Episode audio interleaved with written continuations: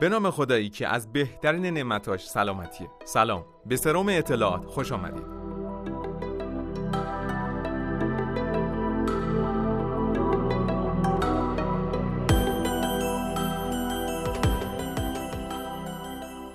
من سیدرفان مجیدی اینجام تا در خصوص سوالات شایع بیماران که در بیمارستان بی پاسخ میمونه و منبع مطمئنی برای پاسخ ندارن پاسخ بدم.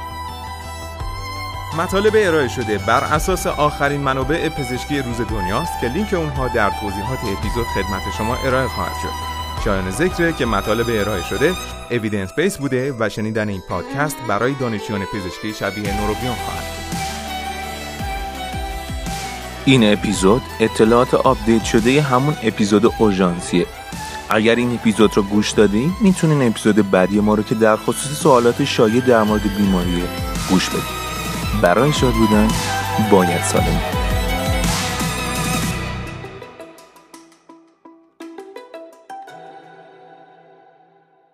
احتمالا تا حالا متوجه شدین که عامل بیماری کرونا دستی از ویروس ها به نام کرونا ویروس هستند که بیماری مورد بحث از طریق کووید 19 با حدود 70 درصد شباهت با جد ویروسیش که سارس نام داشت و اندازه تقریبی 120 نانومتر داره تاخت تاز می‌کنه. همین اول کار من جواب دو تا سوال رو بدم.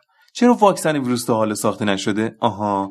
برای جواب به این سوال اول اجازه بدین جواب یک سوال دیگه رو بدم.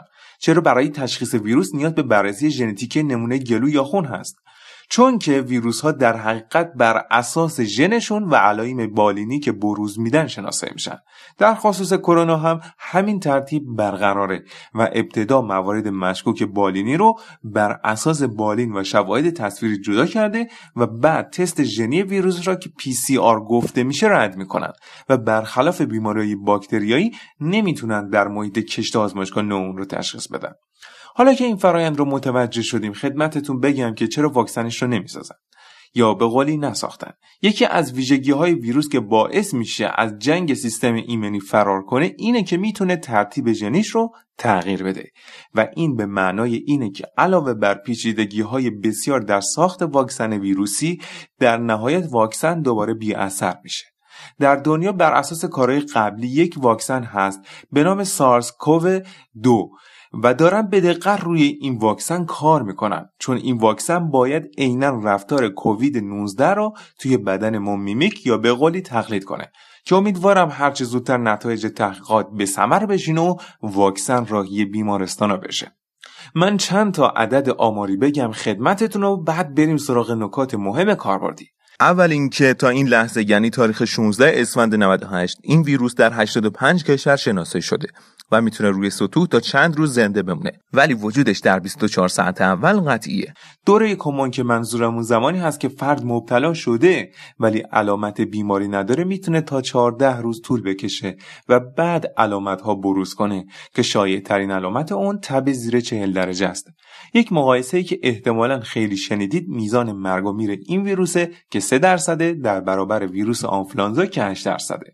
احتمالا سوال میشه پس چرا تعطیلات و قرنطینه و بعضی جاها اصلا کلا کشور رو تعطیل می‌کنن باید خدمتتون بگم که هر بیماری یک گروه خطر داره که به این معناست که اگر افراد مد نظر این گروه در برابر اون بیماری باشن آسیب بیشتری می‌بینن یا زودتر مبتلا میشن تنش پزشکا همیشه دور کردن گروه خطر از بیماری است. کرونا ویژگی خاصش قابلیت انتقال و سرایت زیادشه و این موضوع باعث میشه به سرعت در جامعه منتشر بشه و در نتیجه سریعتر به دست گروه خطر برسه و خطرات شدیدی نظیر مرگ رو برای اونو به وجود بره. این افراد شامل افراد تحت درمان شیمی درمانی و مبتلا به سرطان، افراد HIV مثبت، های باردار، افراد مبتلا به آس و مشکلات تنفسی، افراد مبتلا به مشکلات قلبی و عروقی، دیابت و سالمندان هستند.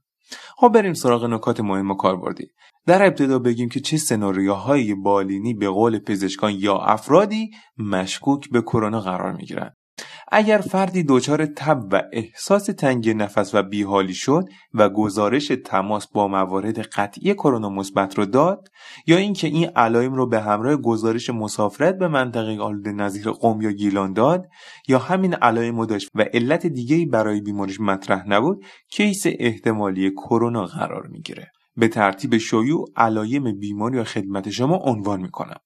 همانطور که گفتیم تب شایع ترین علامتی که در 98 درصد بیماران دیده میشه بعد از اون خستگی، سرفه، بدن درد، کوتاهی نفس، گلودرد، علایم گوارشی در کمتر از 10 درصد سردرد و آبریزش و بیاشتهایی دیده میشه. بیشترین ارتباط علایم با بیماری در کوتاهی نفس و بیاشتهایی بوده و در وضعیت حادش کاهش گلوبول های سفید به صورت لنفوپنی، نارسایی کلیوی و تنفسی میده. در حقیقت 80 درصد افراد مبتلا علائم خفیف دارند و 15 درصد علائم شدید و نیاز به بستری پیدا می‌کنن و 5 درصد وخیم میشن. جالب بدونیم که طبق مطالعات 41 درصد از مبتلایان در بیمارستان مبتلا شدن. پس بی دلیل به بیمارستان مراجعه نکنید. توصیه کلی در خصوص این ویروس شامل شستشوی دست ها با آب و صابون به صورت کامله که به خاطر ساختار قشای ویروس کامل از بین میره. لازم به گفتنه که شستشو با محلول نمکی سود چندانی نداره همچنین می‌تونید از محلول هندراب، سپتیسیدین و سایر مواد ضد عفونی کننده الکلی 70 درصد استفاده کنید. ولی توجه داشته باشین الکل موجود در مایع ضد عفونی اتانول باشه و حاوی متانول نباشه.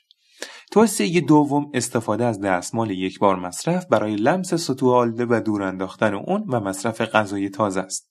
سوال بعدی استفاده از ماسک.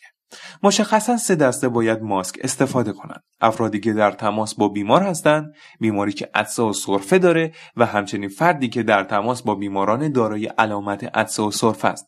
البته این سه دسته که من گفتم بر اساس این هست که عامل سرایت بیماری موجود در قطرات بزاقی بیماره. که نتایج تحقیقات در این باره اختلافاتی با هم دارند. نکاتی در خصوص استفاده از ماسک خدمت شما باید بگم. اول اینکه شستن دستا قبل از زدن ماسک اجباریه. دوم باید پوشاندن کامل بینی و دهان و نبود فاصله و فضا بین ماسک و صورت اتفاق بیفته.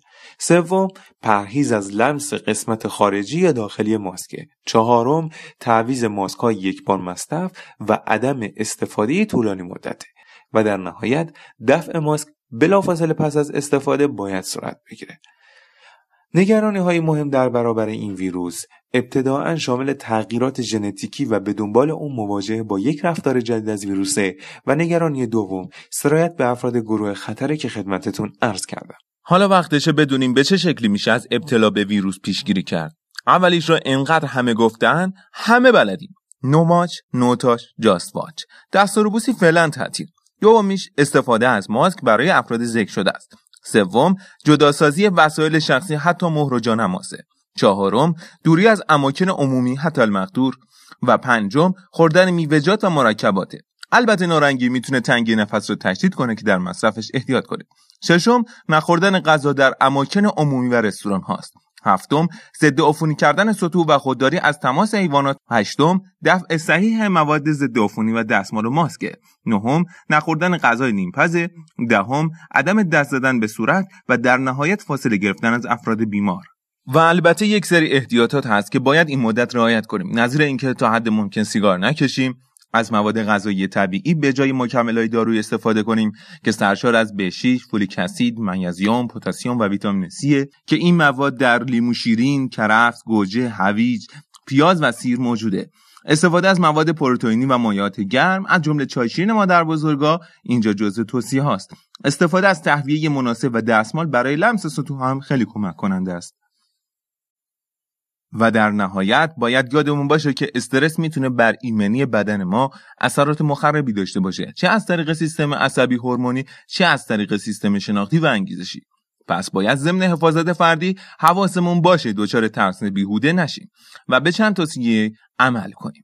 از جمله اینکه جهت کاهش نگرانی ها با نزدیکان و دوستانمون صحبت کنیم ورزش و تغذیه مناسب رو در منزل فراموش نکنیم. از سیگار کشیدن برای کنترل استرس استفاده نکنیم. اطلاعات رو از منابع موثق بگیریم. از خانواده خودمون حمایت روحی کنیم و برنامه ریزی کارا رو مد نظر داشته باشیم. ما سعی کردیم با توجه به زحمتی که رزیدنت های محترم داخل شیراز کشیدن پکیج کاملی نسبت به آگاهی از این ویروس رو در اختیار شما قرار بدیم. پس keep calm we can defeat COVID 19 پس آرامش خودتون حفظ کنید ما می‌تونیم ویروس کووید 19 رو شکست بدیم. در نهایت می‌خوام این اپیزود رو تقدیم کنم به پزشک چینی که گزارش این ویروس رو داد و همچنین پزشک عراقی که در راه درمان بیماران جان خودش رو تقدیم کرد و تمام کادر درمان و دانشجویان پزشکی و گروه اکسترن عفونی بیمارستان از زهرا که بدون وظیفه قانونی تنها و تنها بنا به وظیفه انسانی در حال خدمت به بیماران هستند. موفق باشید. برای شاد بودن باید سالم بود.